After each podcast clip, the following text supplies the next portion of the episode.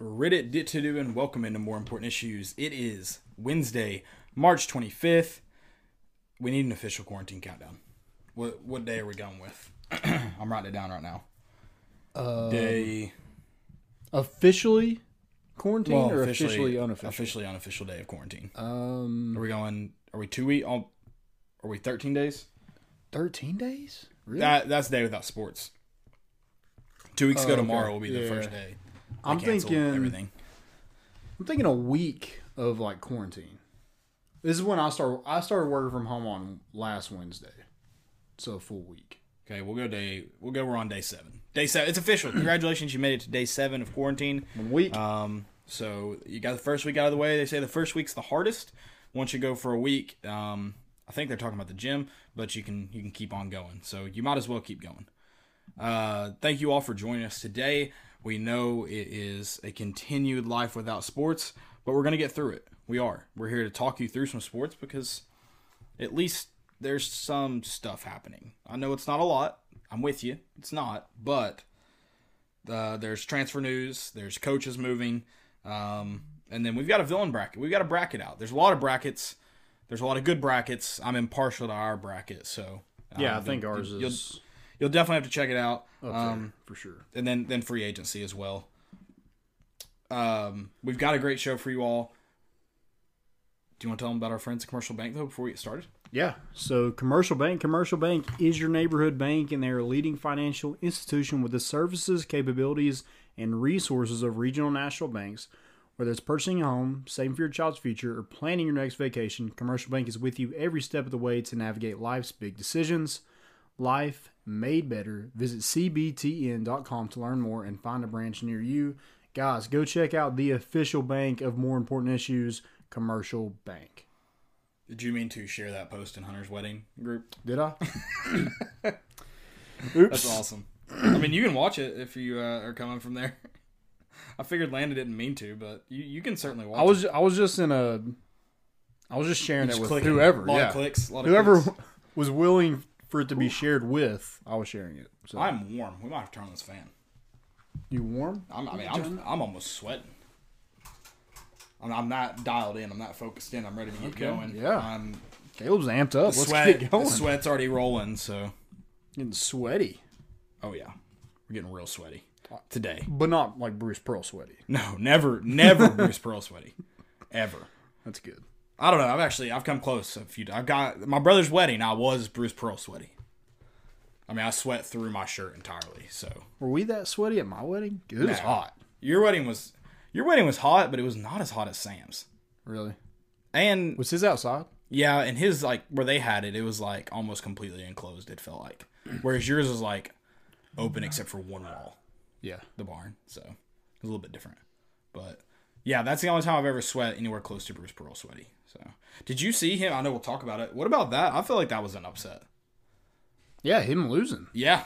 Yeah. Bruce Pearl lost. I'm excited. I think there were some interesting ones. I'm excited to talk about those. Yeah.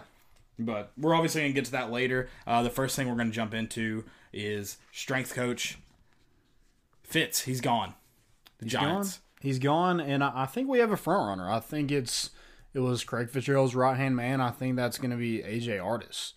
Um, he played tight end at Campbell University, um, and then was at App State in their strength and conditioning program, and then Duke for two years, and then he's been with Craig Fitzgerald since he's been at UT. Um, I think that just makes the most sense to hire from within. I like Brian Gerardo. Um, I think he's done a good job. That was my pick when this first happened. But then I learned that uh, AJ Artis was kind of he had the most um, most say so, I guess, most responsibilities um, within the program besides Craig Fitzgerald. So I feel like that's probably who we're leaning to to get that strength job. Right. It definitely sounds like you talked about who it could be. I think there's 100% like it's going to happen a hire from within. Yeah. Uh, Pruitt kind of talked about how this transition's really, you know, it's really important, and the the guys that you know Fitzgerald's assistants were the ones kind of they were able to pick up exactly where we left off, um, and because everyone's at home right now on their own, and so there's there's really not much a strength coach can do right now other than get a plan together. Well, we already had a plan together. Now it's just about making sure it's implemented by the athletes. Seems like they didn't miss a beat with uh, with, with Fitz, Fitz going to the Giants. So I, yeah, I think it's from within. Yeah. Whoever that may be. And it just makes it easier on, on the person that you give that job to. If you hire from within, I feel like it's an easier transition to for them to get their staff together because I feel like you don't have to do much. Like Fitzgerald leaves, you just move everybody up one, Right. and so you're not having to. I know Jaredo is with AJ Artis at App State, so they've worked together for years now. So Right. it, it's not like it's going to be like new new guy here, new guy there. It's you know just keep the train rolling and, and keep those same guys in here, and let's finish what Craig Fitzgerald started. Have we heard anything about anybody potentially going with him to the Giants? Is he taking I haven't heard from the that. staff? I haven't heard that. Because that that is a possibility as well. I don't, I don't yeah. know exactly what he wants out of that program or what that's going to look like. I don't know how many guys, if any, came from the Texans with him. Um, but uh, it's always a possibility when a coach goes that an assistant goes with him. So yeah, Haven't heard anything about that. I mean, that's the NFL is so much different, I guess, when something like that happens. Because usually, like offensive coordinators, like they don't bring their entire offensive staff Right. with them. Um, you know, offensive coordinators go from team to team to team in the NFL, but I feel like the college, you're always trying to get that next best job. right, So with- him moving to the NFL, I don't, I don't, th- I really wouldn't look for a lot of people going with him, just because it's a different league. it's definitely different. I don't know. We'll see. I need. I guess we, that's something we can look up this week. Find out who, if any, came from the Texans. Yeah, any NFL. I don't know. So that may be something to check into. Um, obviously, the strength and conditioning program is really important. This is a. I'm not. I'm not willing to say it's a big hire for Jeremy Pruitt to make because it's tough with the situation you've been thrown into with not being in school, not having spring practice, not having guys in the weight room. But I think I guess what's important is how the transition happens. Whoever you hire, whatever. I don't know if the hire's got to be fantastic, but whatever program you implement, it's I mean, you got to make sure you get that right. So I guess yeah, it's got to be a great hire because it starts it starts with the hire, but it's like if you can get a guy that's an assistant that's in it to get it rolling for at least a year until you can make it to next year and hopefully that winter and spring is normal, then maybe you do that. I don't know. Yeah. I mean, maybe you maybe you make it an interim period where he does it for a year, and if it works, then you hire him on full time. Right. So yeah, I mean that's I feel like the and it, it's a lot of pressure too, but I mean this is kind of a gift for AJ Artis or Brian Jaredo or Mike Farrell, whoever it is, um, that they get this job because this is their kind of tryout. Like, can you can you handle a big program like this? Are you able to make you know be the third highest paid strength coach in a few years? Not saying right now, but you know, we've proven that we can give that money. Can you earn that money? Right. So It's definitely a good tryout period for some of these some of these guys who maybe they would have had to go to like an app- an app state to to be ahead in a head position. Now they get a chance to do it themselves. yeah, Definitely going to be a good opportunity for some of those guys. Uh, not only are coaches moving, it's also transfer season. Falls are already seeing one guy. yeah, it's Well, I guess there's already been some plenty of football talk, guys moving around, but we, we got a punter. he's been in it for a while. Or did we get a punter? Yeah, we got a Oh, we punter. got one. Oh, I yeah, didn't see that. so uh, Brett Graham from uh, UConn will be a grad transfer. I feel like you know this. He, he didn't punt any last year. He, he punted some um, in 2017, I guess. Yeah, so didn't punt any last last year or the year before, and then started all 12 games as a punter in 2017. I mean, he had 63 punts for 38.8 yard average. Um, so I, I mean, it's somebody to come in here that's had some experience to give Paxton Brooks a little competition. Because Joe Doyle announced that he was transferring, so you know that it was kind of just Paxton Brooks' job. Right. Now you have a guy who's had some college experience. I feel like that that should elevate Paxton Brooks a little bit and, and motivate him to to get better. Um, I, I wouldn't see this guy Brett Graham really No, it doesn't sound like he's gonna- hurting. it doesn't sound like he's going to have a chance. Yeah, I, I don't think he, it's it's his job to go win. I don't think it's anything like that, but it's it's somebody to give a little bit of competition to. Right. Getting punters. Okay. Getting punters, yeah. Um, and then also losing one on the basketball team. Yep. Jalen Johnson has entered the transfer portal. What's your thoughts? With the guys, I'm not surprised. I mean, I don't know if I would have guessed. I, I definitely wouldn't have guessed it. I should say that. Um, but I, I'm not surprised with the talent coming in um, and the playing time that Jalen Johnson got this year. It's just, it is what it is. Um, hopefully, he goes somewhere and is very successful. All the guys on the team last year, I mean, they said constantly Jalen Johnson's the best player on the team. He's the best player on the team. He never either got the opportunity or just didn't utilize opportunities in games to prove that. Yeah. Um, I mean, we saw flashes, but we never we never saw that he was the best player on the court ever in a game. I definitely would not have guessed that. And maybe he goes somewhere though. I don't know if he's looking to transfer at a similar level or if he's going to go, you know, a lower league and go that route. Um, I would imagine the lower league would be better for him. I think maybe that would give him an opportunity to be the best player on the court. Yeah, And- and, score the basketball and, and play 30 minutes a game. I mean, he only averaged 15 and a half minutes per game last year, and last year was it wasn't a good year. Like it was it was a rebuilding year, and so I mean, it, it was definitely going to decrease when Jalen or Keon Johnson and Jaden Springer were coming in. That was just the fact. Right. I mean, it may he may have made his decision long before the season was over. Yeah, That that's a real possibility. So Yeah, I mean, you, you can't really do anything when when guys are coming in that's already like you've been in the program for four years now, yeah, and guys are going to come over here and take your like you know that they're going to be better than you anyway. And, and I don't think this was just like a bad breakup. I think the post that the that Tennessee basketball put out of thanking Jalen Johnson for his time and his his hard work put in, I think that's great. I, I think that's good for both parties to kind of benefit from from this. That Right. hey, here's here's my scholarship. I'm gonna go try to be I'm gonna go try to pursue this basketball career. He could have stayed and, and maybe played five minutes in a game and mop up duty or, or whatever next year. But I, I think it's cool for him to to get that opportunity to go to a lower level, like maybe at Providence. I know Providence is one of the teams that he was recruited pretty heavily by. Maybe he goes there and earns a starting job and, and plays well. So wish him the best of luck. I, I don't think this was a bad breakup by any means. I mean, did you see Georgia put a post about K Mays when he left? right. I mean, that's Yeah, I don't. I yeah, I don't think there was. I think this is definitely um, maybe a closer closer to mutual parting in ways than most college transfers. yep. Um, maybe we use that scholarship to go get a big man.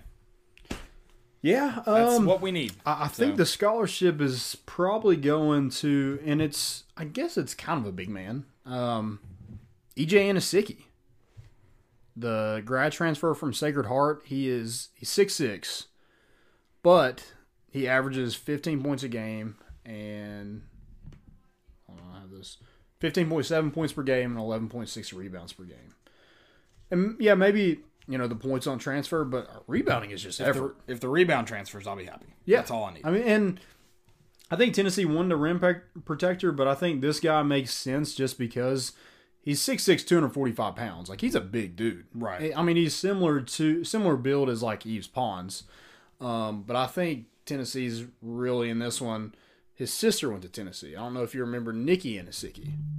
yes. Okay. Yep, she played for uh, the Lady Vols through 2004 to 2008. Um, she was part of that Candace Parker, Shannon Bobbitt, Alexis Hornbuckle Yeah, Um, group where they won two national championships.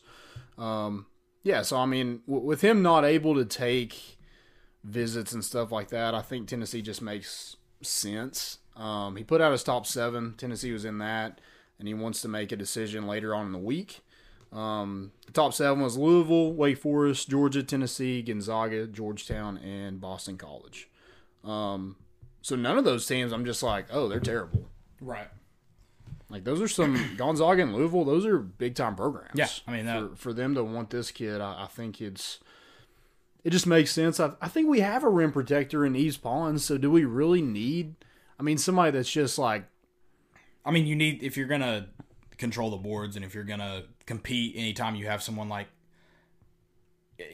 Azubuike, you need a big body, and Yves Pons isn't that. You need somebody who can go down there, bang down low with him, get them in foul trouble, which we were able to get him in foul trouble this year. But um, you need more than just a guy who can jump up and grab the ball. You need someone who can bang down low. Yep. That's what we lack. He looks like he's at least stouter, um, so at least maybe he can make him work for it. Uh, I mean, but if you play, you know, he's never going to be. Fa- he, he never should be faced up on a guy that's 6'10", 7 foot. Right. And but that's that's the guy we need right now because John Fulkerson's got the height, but he doesn't have the width to play with it. So Yeah, but I mean, how many people are you gonna face like Azubuike? well, I mean, just but I mean, look at South Carolina's uh, what's his name? Kozer, Kozer, yeah, Kozart. Yeah, I mean, look at him. Lengthy, uses his body real well, able to move John Fulkerson around plenty. Yves Pons couldn't erase many of his points. Like, you need somebody who can, Yeah. who who won't get pushed around in the paint by him. And, and that's probably somebody they wanted to go after, somebody like a like a big post player like that, but there wasn't any available. Yeah, we've um, got to do a better and- job of getting out in front. I don't know how we do that. I'm not very familiar with recruiting in basketball, but man, big men just changed the game so much. Yeah, Shooters are nice, but and I and I don't know if it's just like, I mean, going into this year, like you thought you had Derrick Walker, um, and DJ Burns. So I mean that. I get I get what you're saying, but like, does a does a three star big man really come in and help your team next year? Because next year's the year. Like that's this is your chance to be good again. I mean, he may help it more than Plavsic. Yeah, he may.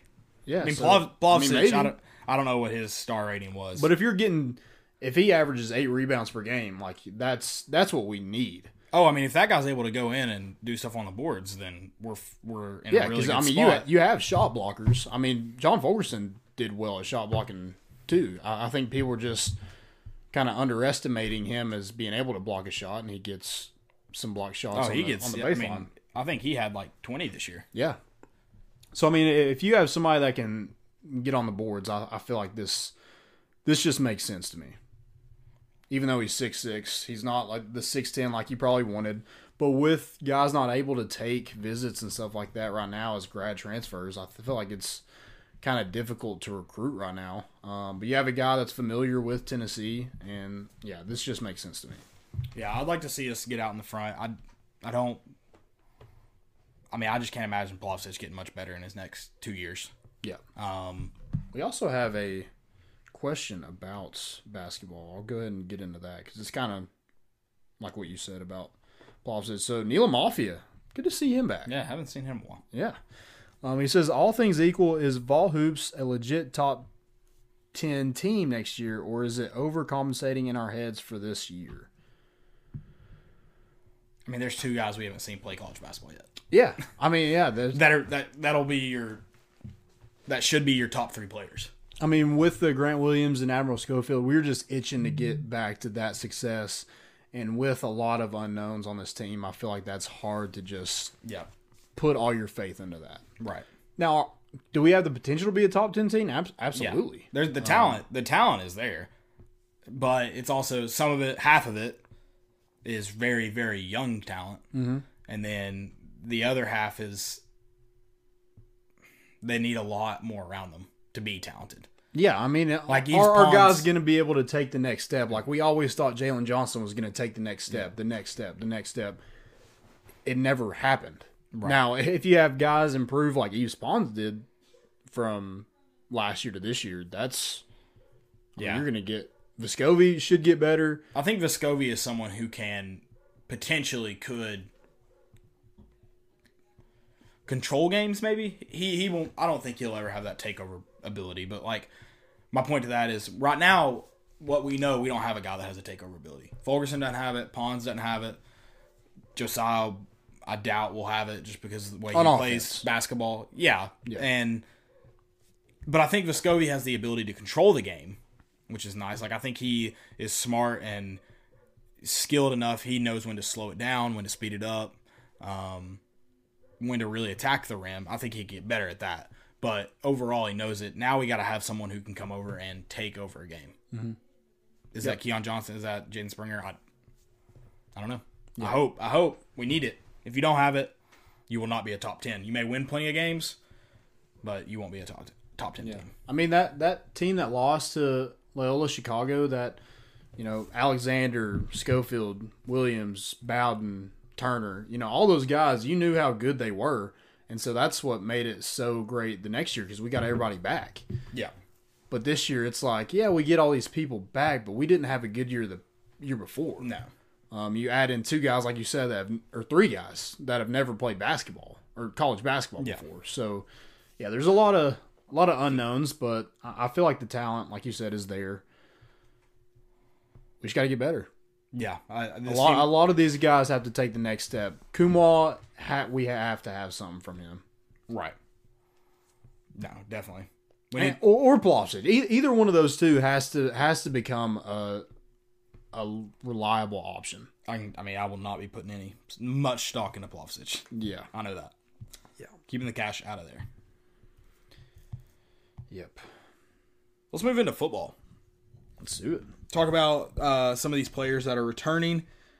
We're going to talk about our top 10. I don't know how you did this top 10. I kind of did it different. I kind of did it importance to just our best football players. So Yeah, I kind of. I kind of did the same way.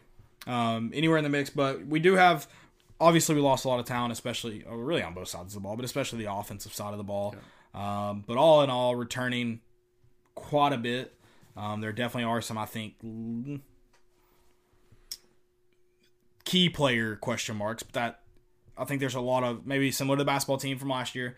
Plenty of role players returning. Yeah. So I think we're going to look for a lot of guys to step up and be the guy this year. And if we can get that, I mean, I'm pretty confident where we're at at the end of the year. Like I feel good about where we're at. Yeah. I, I think if if you make it out of the Oklahoma game with a win, If you get out of the Oklahoma, like about the- Tennessee fans are going to go nuts. what sucks about the Oklahoma game is like it doesn't matter. Like Oh it's yeah, not like, it, it doesn't matter. But I'm saying if, if you win that game, right. like you're going to be like, oh yeah, we Yeah. can. It just sucks because you could potentially compete with anybody in the country who can beat Oklahoma. if you beat Florida, like it matters. Like that's SEC Right. potentially getting you to Atlanta. It's a big win, just like Oklahoma, but it also matters. Right. That's what sucks about that Oklahoma game is in the grand scheme of things, unless you're talking about a trip to the college football playoff, it doesn't matter. And I just don't think we'll be talking about a trip to the college football playoff. So probably not. it doesn't matter. And it's very unfortunate. Um, obviously if you get out of there, you're feeling good, but Yeah, That doesn't matter. That, that leads you into the next game. yeah. I guess you gotta win that one to even have a chance of playing the playoff. So why not win it? Yeah, just Why go not? win. You gotta beat Charlotte though too. Let's not yeah, I think we're I think we're kind of past you know looking over opponents. I really, really hope so. Hopefully, Really hope so. Um, number one for me, number one returning player uh, is Henry Toto. okay. And this is a match of I think he's just really talented, but also a big thing is I think you're looking for someone to replace the leadership that Bituli had uh, on the defensive side of the ball. And is it him? If, if it's him, I think you fill a big void there. Um, and I think it almost kind of needs to be him. There's not a lot of other options at that linebacker position, at least, to be a leader. Um, but with talent and just what I think we need defensively from him uh, as a leader, I think is his the way he plays in 2020 is very very is going to tell a lot about how the team plays defensive unit plays in the in 2020 Yeah, because I mean he's he's the one to take over that defense. Like it's his defense now. yeah Um, my first one is actually Trey Smith, the Okay. comeback kid. Um, I just feel like you know we've talked about how every college football game starts in the trenches, especially in the SEC. right And so with him coming back, being I think he's one of the best linemen we've ever had at Tennessee. I'm I'm kind of confident in saying that. Yeah. Um, and, and for him to come back for his senior season, you thought he was going to get a full spring practice in. That wasn't the case, but at least he's healthy. right Um, and there's still that plan. That that plan seems to be working that they started with last year, and I think adding more weapons on the offensive offensive line. Um, I feel like it's just going to elevate his game, and it's it's going to protect our offense, and hopefully we minimize mistakes with that. right my next one is uh, flip to the offense kind of similar to the Toto very talented one of the most talented on the offensive side of the ball but also kind of looking for him to step up in a different way, and that's uh, running back Eric Gray. I think right now, I think you'd guess he's the starter. Uh, Obviously, they only had two spring practices, so I think you can confidently say that going into camp, he's going to be the number one guy, more than likely. Um, and I think we're just looking for a dynamic back that can do a lot of different things. We've got guys that are, uh, you know, really good between the tackles and guys that can get out into space and run. And Eric Gray's got a little bit of both of that in him. Um, one thing he did lack is catching out of the backfield. And we didn't even get to see him like catching the ball and going out of the backfield because he physically couldn't catch the ball out of the backfield this year. Yeah. Um, so I think if he's able to do those some of those dynamic things, he'll be the guy every game rather than us switching around. Obviously, you have you know Ty Chandler and Tim Jordan are really good backs, but I think if Eric Gray is able to really catch the if he's able to catch the ball out of the backfield and able to find whatever he found down the stretch last season, he'll be the number one guy all season, and I think he'll be really really dynamic for us. And he's really talented. He's really fast. He runs behind his pads really well. He's from I've- Memphis. He's from Memphis. He plays like he's from Memphis. I think I think this I think he should you know, everything's gotta gotta kinda be perfect for it to happen, but should be our number one back come September. I But- agree, and and you, you finally saw like the the offense kind of used around him in that Indiana game, Right. Where he was able to, you know, be that check down back where he he got it. I mean, he was he won us that game Yeah. for just being utilized, you know, out of the backfield, and um, he's the one that that caught the um, onside kick. So yeah, I'm super excited about Eric Gray. My number two is actually Henry To'o To'o. Um, you know, I, I feel like it's it's just his defense. You know, he was he raved about Daniel Bituli and his leadership ability, and you know, a lot of this coaching staff have raved about Henry To'o and his ability to watch film, his ability to break down film, um, and his ability to lead. So I, I'm excited to see kind of where his development goes and heads into this uh, 2020 season. Yeah. Number three for me is Trey Smith. I won't hit too much on Trey Smith. Just going to be the leader on the offensive line and probably the entire offensive team as well. Um, but hopefully we get him healthy. Right now he is. Hopefully we get him healthy for the whole season. Yeah. And uh, yeah, I mean I think definitely has probably has already you know put himself in some of the names of the greatest of all time, but has a chance to be probably the greatest of all time this season. Yeah. So Um, my number three is Eric Gray. Um, you know, just with the last couple games in the in the 2019 season, it was just Tennessee. I, we always felt like they're like one good back away from being like a really good offense. right. because we've we've kind of always had good receivers, um, but we really haven't had a great running back in a long time. And we've really and we've had really good running backs. They just haven't been super dynamic. Or they haven't or, been or underutilized. or underutilized. They've, they've been, and this kind of goes in the underutilized. They've been on the bench when you know they should be in the backfield, and um, some of that for, on coaching, some of it though on guys not being able to either run downhill hard and it's a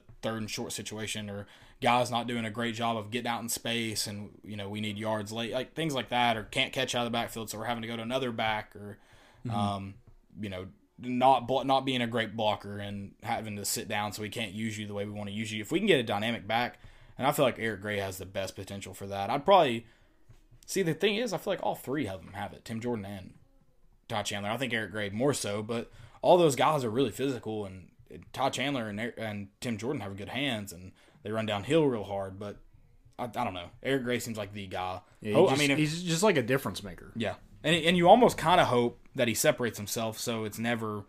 So you have the one guy, but you need him to separate himself. Right. So, Yep. uh, number four for me is Josh Palmer, Okay. and I think he's just got to. He, he's. I think there's potential that some young guys could come in and help him, but right now, as of what we know, it's all on him to be the guy catching the ball and, and making plays in space. So can he do that? Um, I think he has the talent to do so. It's it's um, you know I think he runs really good routes. I think he's got some speed. Uh, obviously has hands. Uh, he's made some incredible catches in his. He hasn't had a ton of targets over time because of uh, guys splitting the workload. I think the workload will stay split. There's plenty of talent on the roster, but I think he'll be the premier guy. Yeah. My number four is uh, Brandon Kennedy. Um, another part of that offensive line. He's been a uh, in college for 25 years. Yeah, it's been in college for a while. So uh, yeah, just for him to have that, um, he's another leader on, on that offense. Um, you know, and, and a center like it's kind of a lost art. Um, you don't really talk about centers, but I mean, you, you remember the great ones like Jeff Saturday, um, guys like that. Was Chad Clifton? He was a center, right? That's right.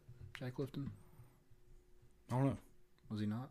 I don't know. Anyway, um, yeah, just just him being a part of this offensive line, I feel like it's going to open up, hopefully, tons of holes for Eric Gray, Ty Chandler, Tim Jordan, whoever, Right. to run through. Um, and for him to for him to come back, I mean that was that was huge. You know, Trey Smith was huge. You know, getting Cade Mays is going to be huge. Brandon Kennedy coming back, that's going to be huge. I'm just really excited about this offensive line. Yeah, I think this offensive line could be very dominant. My number five is Shawn Shamburger. Oh, and kind of I'm kind of putting him on that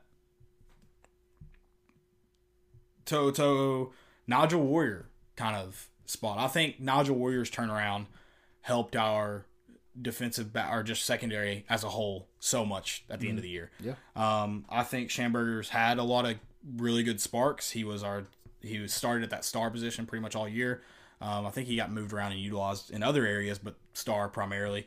Um, but if he, I think if he can be a consistent performer for us and make make big plays when it's needed, I think this is a guy that could lead your secondary, kind of taking that next step. You have guys like Alontae Taylor and Bryce Thompson. Alontae Taylor's got to, you talked about last week him being in the doghouse most of the year. He's got to try to find his way back on the field. He's too good to be on the bench, but he's he's got to prove it. yep. Um, you got guys like Warren Burrell, um, guys that can be on the field and be good. But as of what we know right now, who's our dynamic playmaker on in the secondary? We also get Baylen Buchanan back. You too, do get so- Baylen Buchanan, uh, but who's your dynamic playmaker? Yeah. I feel like that's part like that's got to come on Shawn Shamburger or something. He's got a chance to make plays in the box, um, as well as in the secondary at the position he plays. Can he do that? I think he could be a real defining point in how our secondary performs. Similar at a different position, but our secondary, how Nigel Warrior did in the second half of the season. Uh, my my number five would be Josh Palmer. Um, it, it's his year to be the number one guy. He's started since he was a freshman.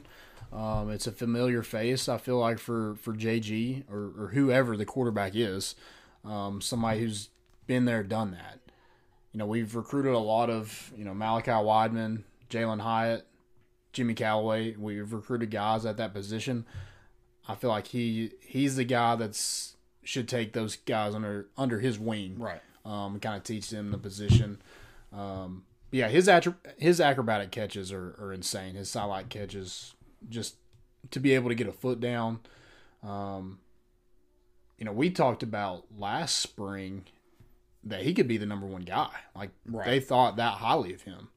Um, for whatever reason, I mean, it, it not he had a good year, um, but it was kind of behind Jauan Jennings, Marquez Callaway. Like he, he, it always seemed like he was the third option. Um, I'm excited to see if when it's his time to be the first option, kind of where he goes. Right.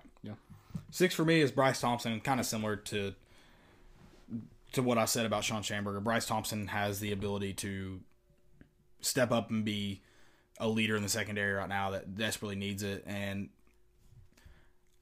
I feel like the I want to see him create turnovers. That's what I want to see from him. Um, and he's shown that ability in spurts. But yeah, I'd really I like Bryce Thompson a lot. I think he's our best uh, corner, maybe our best defensive back currently on the roster. Yep. Uh, time time to make plays. Kind of. We need a we need a ball hawk on de- defense, and if that could be if that could be Bryce Thompson for a game and people throw away from him, now we've made we um, split the field in half and made teams play away from him, and that would be ideal. Yeah, absolutely. Uh, he's he's my number six as well. Great minds think alike. Um, yeah, we just need we need more interceptions Yeah, or fumbles or, or, or Some some any- kind of anything like that. We need defensive backs to create turnovers. You're back there to create turn to create chaos. yep, You're you're not back there to. I mean, if if it was just I guess catching the football, you'd be on offense. yep. You're you're there to create chaos. You're there to lock down receivers.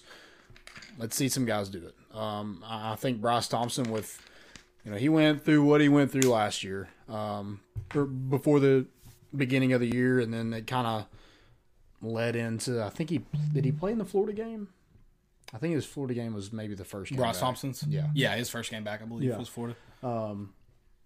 So I mean, you, you get a whole full season, um, and this is your this is like your make or break year Mm-hmm. because it, it's your junior season. Like you could leave for the draft if you have Right. a great season. So, um, yeah, I, I just want to see some lockdown DBs, and I think he has the best chance to do that. Yeah, and it helps so much when you're able to have a defensive back that can make you throw away, Yeah. throw away from him.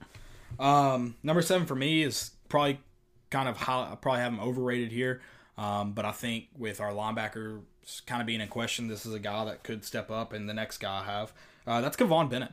Um, he's a guy who he actually finished with the second most tackles for a loss on the team the last year, and had some had some spurts even in SEC play of just great football. And I think he's going to be big to this, big and valuable to this uh, this linebacker unit that you just don't know what exactly you're going to get outside of Henry To'oTo'o.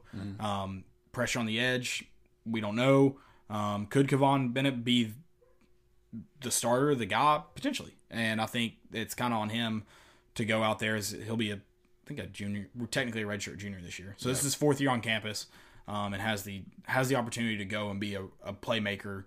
Um, let's call it every down for fun. Yeah, I mean, he he was kind of that guy at the end of the year that was opposite of Darrell Taylor. Um, with Darrell Taylor gone, you know, it's it's his job to lose. Yeah. Um, so yeah, just got to take full advantage of that. My number seven is Emmett Gooden. He's coming back, back, um, back from injury. Um, just just a guy that you were able to get from the JUCO ranks, and you were excited to to see what he had. You liked his potential from the season before, and then he's out for the year. That you, what you thought was a question mark going into the season was an even bigger question mark because you lost Emmett Gooden. Um, So with him coming back, I feel like that helps that defensive line out tremendously, and I- I'm ex- I'm excited to see him. I, I think he's he's probably the most athletic defensive lineman. Maybe him and Darrell Middleton. Yeah. but they just look athletic. They're they're monsters. yeah, No, yeah, Emmett Gooden's um, potential impact on this team couldn't be because even this year, it's defensive front sevens still a question mark. Um, you know, I mean, you got to even consider that Darrell Middleton's somewhat of a question mark. He's not technically within good standing with the team. He's still working to get back. So if you lose him, you're even thinking uh, more so on on Emmett Gooden and what he can do. Um, my next one, I believe that's my number eight. DeAndre Johnson. I'm going with another linebacker position, Okay. a guy that I want to see step up and make an impact. You talked about Darrell Taylor leaving. Um, who replaces him? Uh, I think you know you, there's young talent coming in. This guy's a senior though that has a chance to, to compete. Um, and he he hadn't had a ton of, I guess, opportunities. Um, but he's had. I mean, he has made he's made do with the the little opportunities he's had. I feel like we know his name because of some of the little plays he's made, or sorry, some of the big plays he's made, but with little Tom. yeah, he had a great um, bowl game. Yeah, and he, he hadn't had a ton of ton of times on the field. Yeah. he hadn't found the field a ton. Um, made it just enough, and and has made some big tackles and some big plays. Yep. Uh, my next one is Darrell Middleton, the the other uh, defensive lineman. Like you said, he's coming to, you know, he's trying to get back on the team, back in the groove of things, and, um, you know, I feel like this is the this is a big year for him. I feel like we saw flashes of it last year of what he could actually do, because I mean, this guy played tight end in high school. He was. Um, all state in in basketball. You know, he's a freak athlete at six seven. He, he just looks like a. He doesn't look like a necessarily a what you think of a defensive lineman to look like, a defensive tackle to look like. Right. But I, I feel like he has the opportunity to to make this defense a lot better just with his athleticism. I mean, he's one that could take an interception and take it to the house. Yeah. What kind of basketball player is he? I feel like we could really use his size and physicality on the court. Yeah. I mean, I know he played at Oak Ridge and Clinton. We need to go pull some film. Desperately. Yeah. Number nine, you're gonna like this one. He played at Powell. Powell, Powell and Oak Ridge. Yeah. Okay. Um, number nine, I think you're gonna like this one. It's Austin Pope. Okay. Uh, a guy that has again, this is another guy that you know maybe maybe not the best tight end on the roster, Um, but it's going to be his starting job to lose because of where he was at last year. Uh, and I think if he can find ways to be impactful in the uh, passing game, that changes it for him a ton. Right? He's already been effective in the running game, um, been our best tight end in the running game, and, and at times in the in the passing game, just not all not consistent enough to be um, to help us entirely. He's helped us plenty. Uh, but we'd like more from that. And I think if he's better in the passing game, I don't think we see him come off the field much. Yeah. At least not in those downs and distances. I mean, last year he was our most effective tight end. Yeah, I mean, absolutely. maybe that comes in because we didn't throw it to Dominick Wood Anderson. But if you watch the games, you're like, who's the best tight end on the field? It was Austin Pope. Right. Um, just just like you said with his physicality, which is so weird to me because he came in as like he played at CAK and they threw the ball all over the place. Right. Um, to him, you Well, know, he, I- he was basically a receiver. and I think he had to learn some of that physicality. That was not the case two years ago. Right. So he's definitely a different animal Yeah, this past fall. yeah, he, he's taking that role and taking it to heart and, and ran with it. So yeah, let, let's see. You know, this is like you said, it's his job to lose. He's tight end number one. Run some routes, catch some footballs, keep that physicality, and you know he has a chance to be a really good tight end for us. Yep. Um, my number nine, you're gonna like this one, Brent Cimaglia, Okay. That's Yeah, my number going- ten. going kicker. Number Um, ten. I just love his passion, man. Like he, Right? he, he's a great kicker, and then he just shows passion. He, you know, some kickers are just like, I'm gonna go kick if I miss. Like you, you don't really tell the difference in if they make it or, they miss it. Right. Um, he's a guy. He's gonna let you know if he makes it, and he's gonna be pissed off if he misses it. Yep. And he's he- not afraid to get in anybody's face. I mean, I yeah, I say we, we just need him to be who he's been throughout his entire career so far. So he's my number ten as well. Um, I just don't, you know, I don't have the same worries as I do about guys like I did Palardy being, you know, just it's hard. It's hard not to be a kicker and a head case. Like, God, those things seem mutually exclusive. If you're a kicker, you're a head case. Cimaglia doesn't seem to be that guy. Um, so as long as we have him just dong punching 50 yard field goals this year, uh, I feel good about at least getting points. So Love a good dong punch. Absolutely. Not to my own, but Who's Uh, number ten? My number 10 is Jaylen McCollough. Um, just with his upside, he kind of took over for Theo Jackson uh, later on in the year.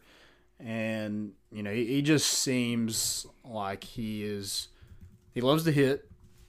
We love that because we talked about last year, we just don't see big hits anymore. No. A lot of that is due to targeting, but, Right, you know, right. we, we just need some some big hits and I feel like that's that's the guy who's not afraid to stick his nose in into the backfield and um, come up and fill fill the lanes and and lock somebody up.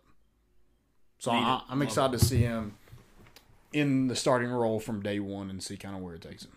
Right.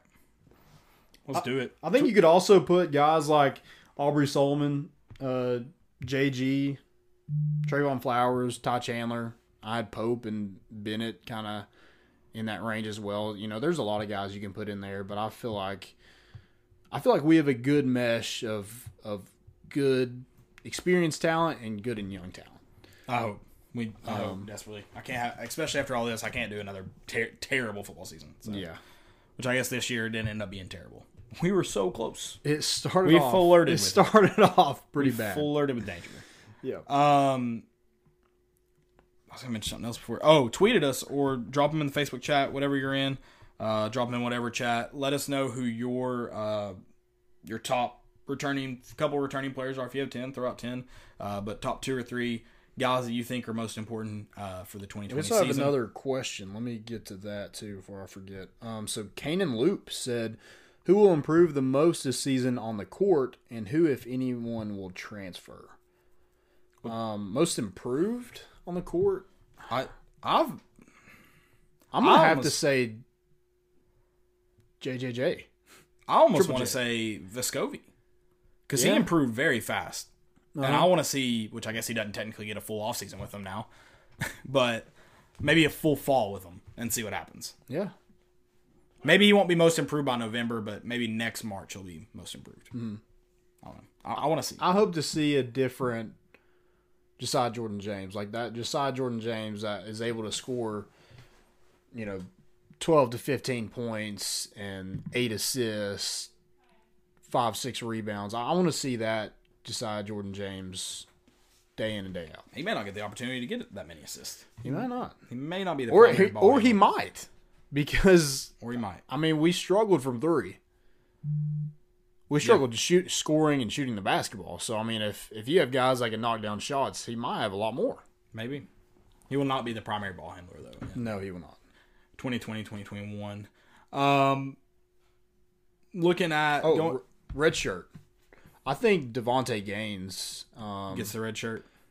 maybe gets a red shirt just with I'd say it's you know the guard Yeah, the guards coming in. I just feel like there's not a lot of room for minutes. and you get um, mm, just blanked on his name. Transfer from Oregon. Oh, Victor Bailey. You get Victor Bailey as well, so you you get another guard Yeah. So or wing, whatever you want to call all it. looking great. We got a lot of wings. Yeah. That's all we have is wings. No body, just wings. Yeah. That's our issue right now. Um, moving Like on to our Applebee's at twenty five cent wings. Have you had uh, those? and two dollar PBRs. Do what? have you had the twenty five cent I've not. I probably have. I think I've had them once. I don't. Weren't terrible. being weren't great. terrible. Weren't terrible. Yeah. I mean, twenty five cents. I guess like Can't complain too much. yeah, you take them. Yeah. Um, moving on to our villain bracket, we just wrapped up our voting. Let's run through the winners here. I've got it pulled up. Um, so in the first match, Nick Saban over 13 men on the field. Not a surprise. Nick Saban takes that. Calipari with a huge win over um, state senator def- loser Matt Jones. Uh, Dan Wolken beats the Jumbotron Crane Failed politician. yeah, failed politician. Very sad that the Jumbotron crane didn't at least compete harder against Dan Wolken. I blame you, Mark Nagi. Um, uh, Mike Hamilton beat Lane Kiffin. SEC officiating with the called upset over Steve Spurrier. Uh, I'm very surprised how, uh, maybe not that Will Wade won, but won by a large margin over John Adams. Uh, Yeah, I wa- was surprised at that. yeah. Maybe a lot of people just don't know. just I aren't sure like- who John Adams is. Yeah. That's fair. Um, I wish I didn't. Derek Dooley over Mount Cody, and then a big time upset. I think maybe maybe the surprise, maybe the second most surprising. There's another surprising one. Is uh, unoccupied helmets over Bruce Pearl. That's a two or a seven beating a two. I'm crazy. Butch Jones with the runaway defeat over Will Muschamp. You'll never ever see that set again in your entire life. John That's Currie, matched them up together. Yeah. Just so he could get a win over him. finally. John Currie with the win over 17 point leads. Urban Meyer over Sweet Sweet Sister Jean. Geno Auriemma over Charles Woodson. It's making up for last week. ESPN with the eight seed over the one seed. She's good, right? Over Bear Bryant. Yeah, she's fine, I think. Still alive. She at least won or lost that round, which is a good thing in this bracket. but ESPN over Bear Bryant, man, would not have called that one. Yeah, that's wild. And then Greg Schiano with a humongous margin over John Gruden. Wouldn't have guessed that either. Rupp, Adolph Rupp over the chart. Kind of a little surprised over that. The chart really hung around with some ball fans. Do do people like know what the chart is? Yeah, yeah, I, I think so. Yeah, I, I mean, I, it's- had somebody ask me about what the oh, chart okay. is. It's it's Adolph Rupp though. I think I, I don't think it was going to beat him. no. Yeah, I yeah, he's a, a racist. right. And then Penny Hardaway with the win over Teez Tabor. Let's go vote. Let's go uh, pick winners real quick for these. Uh, we didn't keep track to see if we'll have to. I'll have to go back and listen to the last episode and and um, we'll see how many we won. I'll I'll, mm. I'll write down today's Okay. and then tonight or by next episode, I guess I'll have our what to see how many we got right. Okay. Yeah. I, I have a feeling I missed a few. yeah, I think I missed a few too. Um, Nick Saban versus John Calipari. This is Sweet 16. We'll vote, have these vote tonight or tomorrow. I don't know when you're Yeah, we'll, we'll get this out tonight. um, and then obviously by they'll close out in the next two. I think we did two days last time, so two days until these are closed out. We'll announce the Elite Eight on our Sunday show. yeah.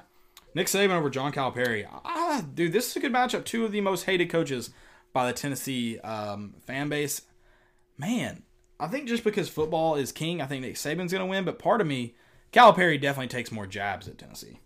Yeah, I, I, you know, the paper comment kills me. The last time he was in Knoxville. I mean, he, he tries to troll. I just I think the he tries to be like a Steve Spurrier, but Yeah. like he, I don't know. I think the football aspect of this wins out. I I, I take Saban. Yeah, I'm gonna take Saban as well. And then Dan Wolken over Mike Hamilton. This is a battle of the um, the AD and AD best friends. um, I'm gonna go Mike Hamilton though. I don't think Dan Wolken. I'm surprised. I'm I'm honestly a little surprised We gave Wolken an easy first round, but I'm kind of surprised he beat the Crane. Yeah, I'm gonna I'm gonna go Mike Hamilton as well. Just I mean, he's the one that could win this whole thing. He is a freaking moron. And then the next one, I think he have a job still? Is he an AD somewhere? no, definitely not an AD. about to say. He might be in an office, but he's not an AD. Okay. Um, SEC officiating versus Will Wade. I think SEC officiating has a clear path to the Final Four. So I'm gonna go officiating. I mean, is this kind of like hand in hand with the uh, the official that was an LSU fan? Is this kind of Oh yeah, hundred percent. Yeah, they're kind of like these are two friendly foes going at it. yeah? I mean, this will wait those money as the officiating takes money. it's exactly. it's hand in hand. So yeah, I'm gonna go SEC officiating too.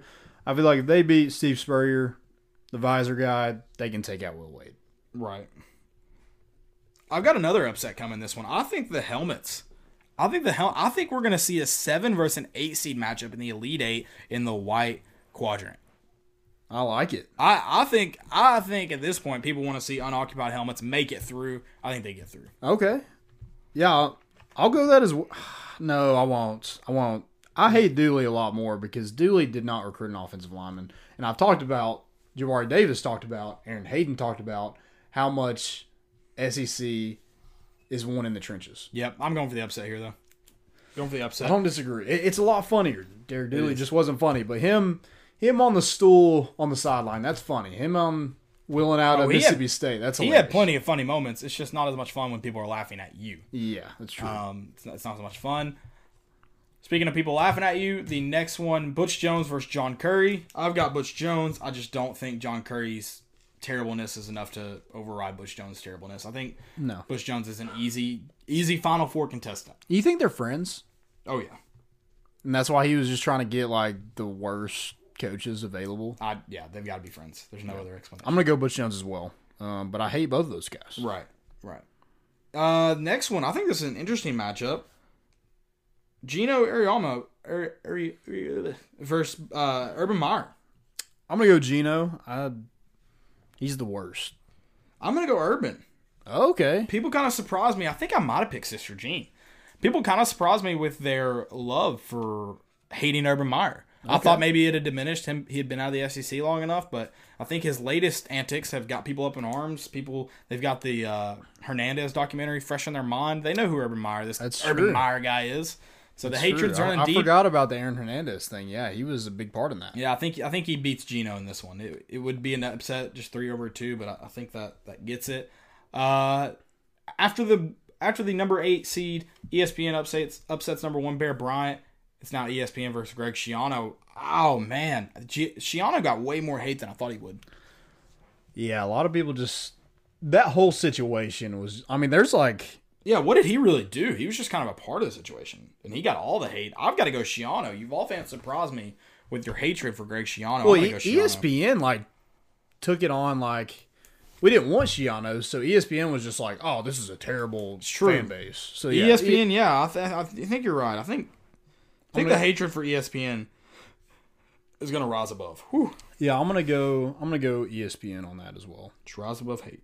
Um, last matchup of this round, Rupp versus Hardaway. I think Penny Hardaway gets it easy. Yeah, that's that's an easy one. Yeah, Penny Hardaway. think he could be in the final four real easily. Yeah, ball of fists. I don't know the the if if ESPN and Penny Hardaway go toe to toe, that's that's gonna be a good one. Next, moving on to free agency. Oh, go vote on this, by the way. It'll we uh Landon will have the poll out tonight. You could have voted in the first round, can't now, but you can vote in the second round and the third round. Yeah, Sweet Sixteen, baby. Um, so make sure you go vote for your person you most you hate the most because we're not spreading love here. We're only spreading hate. Yeah, love to hate. E H E. Everybody hate everybody. Yeah, So everybody uh, hate everybody except you know Vol fans just stick together. It's, it's Vol fans versus everybody. Yeah, Vol, Vols versus everybody.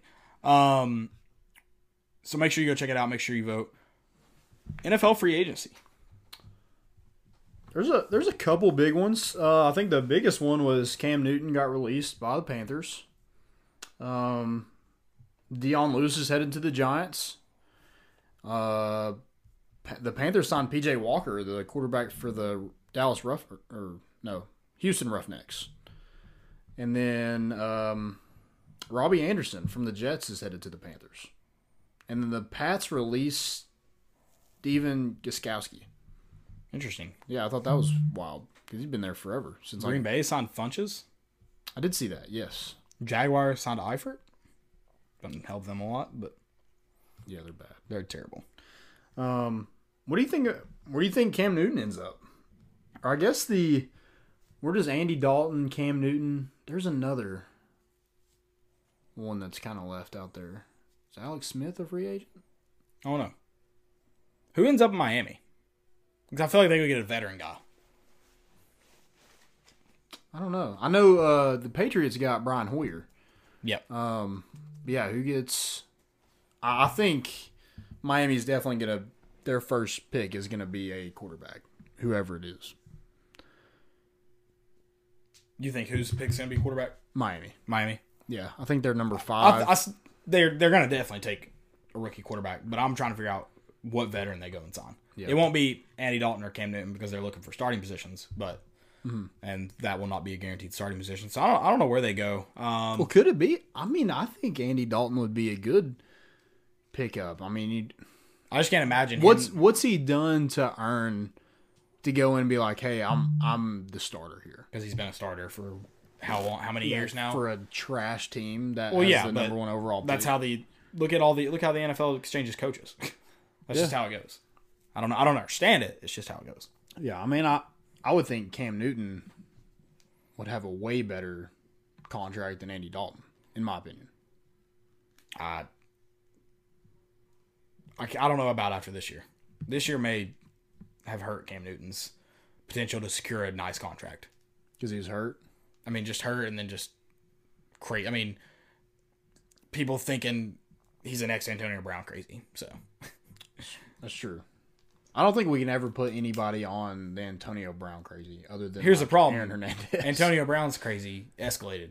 It's like, ah, he's not that crazy yet. yeah. It's like, oh, okay, he's almost that crazy. I mean, he was. I, I get like, I was the one that said, "Why would the Steelers get rid of him?" They saw all this coming. Yeah. That's what I'm saying. Like it it's unpredictable. I don't know who the next next Antonio I mean, Brown is. Hopefully nobody, especially if it's CTE related. I mean, nobody. yeah, you, you say Cam Newton and and he's crazy. Like, could he end up in New England? I mean, if Josh Norman hadn't slapped him silly. um, I mean, I don't. I, I, I would have a tough time seeing that just because I don't know him throwing to I mean, if, receivers. I guess doesn't if make Bill a ton of Belichick sense. will, or sorry, if Cam Newton is willing to deal with Bill Belichick, he could be in, he could be in New England and he could win a Super Bowl Yeah, if he's willing to do what Bill Belichick says. Yeah. I don't know if he's willing to do that though. I don't know. I mean, I don't. that, that, that would be a very interesting. Like hard And- knocks to be like, please let us come. Please and let us come. Belichick's not going to pay him what he's probably wanting. That's probably the biggest hurdle. yeah, Is he? but with with these he with him being injury prone, I mean that's that's hard to negotiate as a player. Being like, hey, I'm worth this money. Are you though? yeah, he's definitely going to want more. He's definitely going to want more than Andy Dalton. Dalton. I'm not saying it's necessarily wrong, Yeah. but it's hard after the year, probably really the last two years you've had. So, but I don't know. Anything else about free agency want to add in? No, I'm just. I don't know. Sucks to be a Panthers fan, man. Are the Titans gonna get Clowney? I think so. I don't know. Haven't been offi- It's unofficially official right now. Yeah. Just I, the, I, uh, I'd imagine there's some contract things if like the NFL was ready to release it and then they didn't. what if like that kills his? Like he doesn't go to the Titans because of that video release. that would suck? That'd be the most Tennessee thing ever. Oh so. yeah, one hundred percent. It makes sense. Makes sense. We're gonna do some segments for you guys. Before we do that, let me tell you all about LinkedIn. The perfect hire can have an impact on your business for years to come. So when you need to find that next person to help grow your business, LinkedIn Jobs will match the right talent with your open role fast.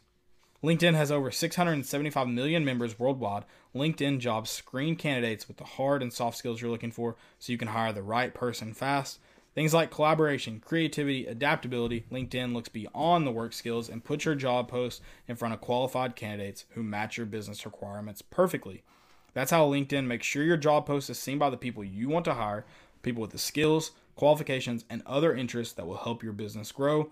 It's no wonder a person is hired every eight seconds with LinkedIn, and why companies rate LinkedIn jobs the number one hiring platform for delivery delivering quality hires. Find the right person for your business today with LinkedIn Jobs. You can pay what you want and get the first $50 off. Just visit linkedin.com slash team. Again, that's linkedin.com slash team to get $50 off your first job post. Terms and conditions apply. Guys, go check them out at LinkedIn if you want to find something for your hiring solutions. Do it. If you had, If you had. We we told you guys we didn't know what the timeline looked like. We didn't know if we'd do this past quarantine. We're officially in day seven of quarantine. Sorry, we're unofficially official in day seven of quarantine. Bring him back if you had. If you had three meals to eat every day, or two meals, we'll, we'll go two meals. Two meals. So you had Any meal I want to. any meal. Steak. That's it. Just steak. Oh, I didn't know we could. It- it's a produce meal, man. I can produce a whole meal, Yeah, just a meal, but you Like have to three eat it course every meal? day. three course meal. You have to eat it Yeah, every just day. just give me a salad, steak, potatoes. Okay. Let's go Dr Pepper just for fun. Let's get wild in here. Yeah, perfect. I didn't know we were doing that full. Okay, yeah, cool. I, I would go the full tailgate spread. Oh wow, okay. I'm gonna go buffalo chicken dip, uh, chicken tenders, the the meatballs, mac and cheese. That's a little bit of stretch on a on a meal there, hey, Mister.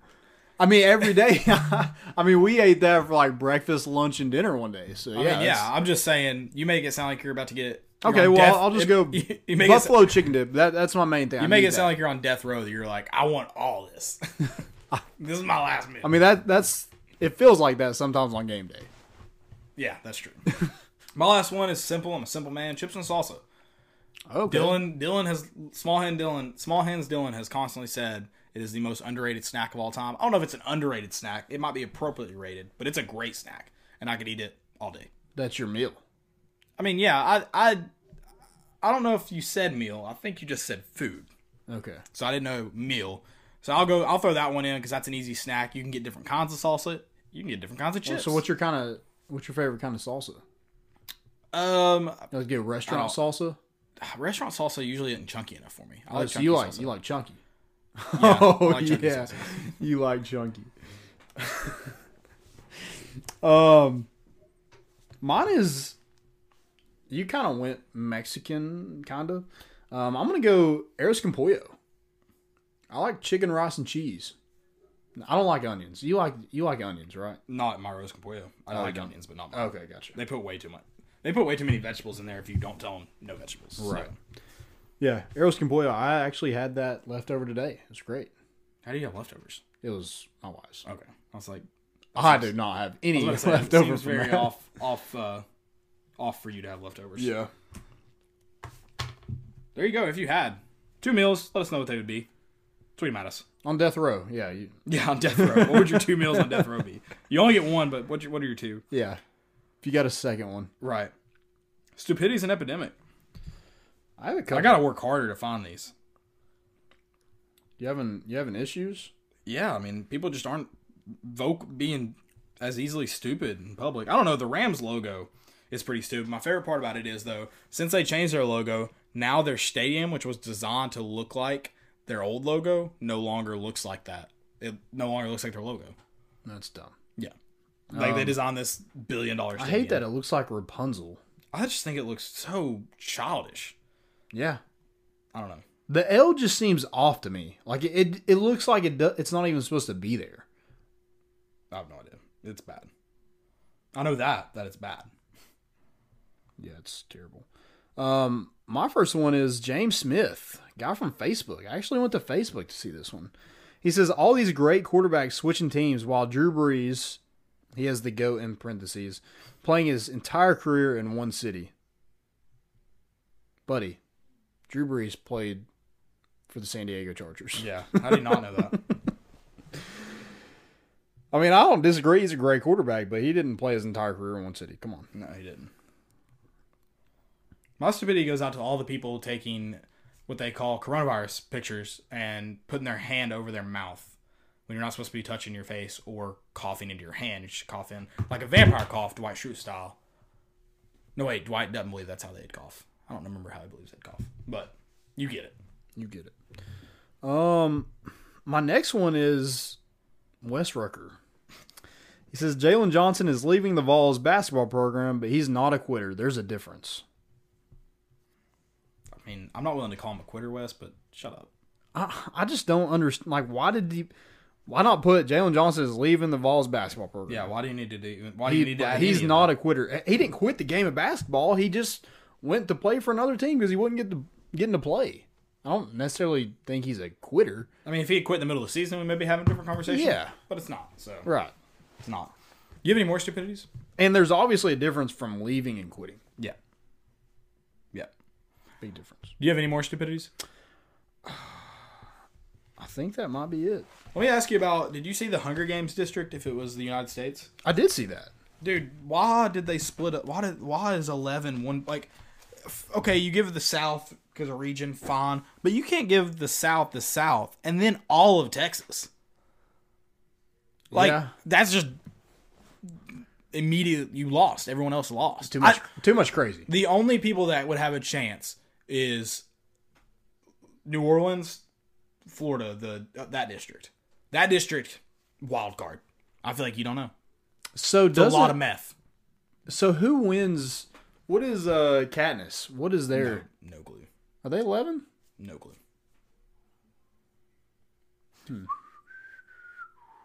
Yeah, that's three. That's District Three. And that's what Katniss is. No, she no she did it for Rue because she died. That's stupid then. Come on, Caleb. I'm sorry. I don't know about. I don't even know what the movies are called. Hunger Games. God bless. I hate that I didn't know that. You should hate yourself. Also, like you didn't know Tiger King was seven episodes. You thought it was one, so you didn't get any of these jokes and memes going around. So did you get? I wouldn't say I didn't get. You see PFT's tweet today? I don't think so. I haven't been on Twitter much today. Um, let me let me get it for you. So he tweeted this. Nah, yeah. Because in the last episode, the guy that's like kind of telling on everybody, this is him like riding this jet ski. Interesting. No, I'll have to finish all the episodes. Yeah, I was one episode in, so. You gotta go get it because it's hilarious. Also, Carole Baskin definitely killed her husband. 100%. That's I'll, what everybody's i saying. I'll tell you this: he's a multi-millionaire. That lady's crazy. I do love in the first episode how they're getting to Carole Baskin's house, and that dude's like, "Oh, she's dressed perfectly." I was like, "Yep, exactly." Um, but yeah, so he's a multi-millionaire and just like vanishes in thin air. How was he a multi-millionaire? What was he doing? Just like cat rescue? Yeah, I think he. Yeah, I that's so. stupid. So they're making way more money than anybody off this deal, and they're all pissed about it. Yeah, so like I don't understand how they're any different than anybody else in the show. They literally not- have tigers in cages, Because they're not breeding them, Landon. but they call they call themselves Big Cat Rescue. I don't understand how they're rescuing. Because they're not breeding them. Oh my gosh! They're not. Uh, But doesn't breeding? I mean, They're not misusing them. They're not I, mistreating. I understand mistreating and stuff like that, but breeding them is that bad? I feel like that helps endangered animals, right? It can be bad. Eh, eh, right. It can but be. They don't. I believe their issue, if I remember, not necessarily just them, but like It's it's the cub petting. a lot and of stuff like people's, that. but also just like the breeding without regulations, Mm-hmm. essentially. Because yes, it can be good, but it's not always good. Right. So I don't know. I've only seen one episode. So.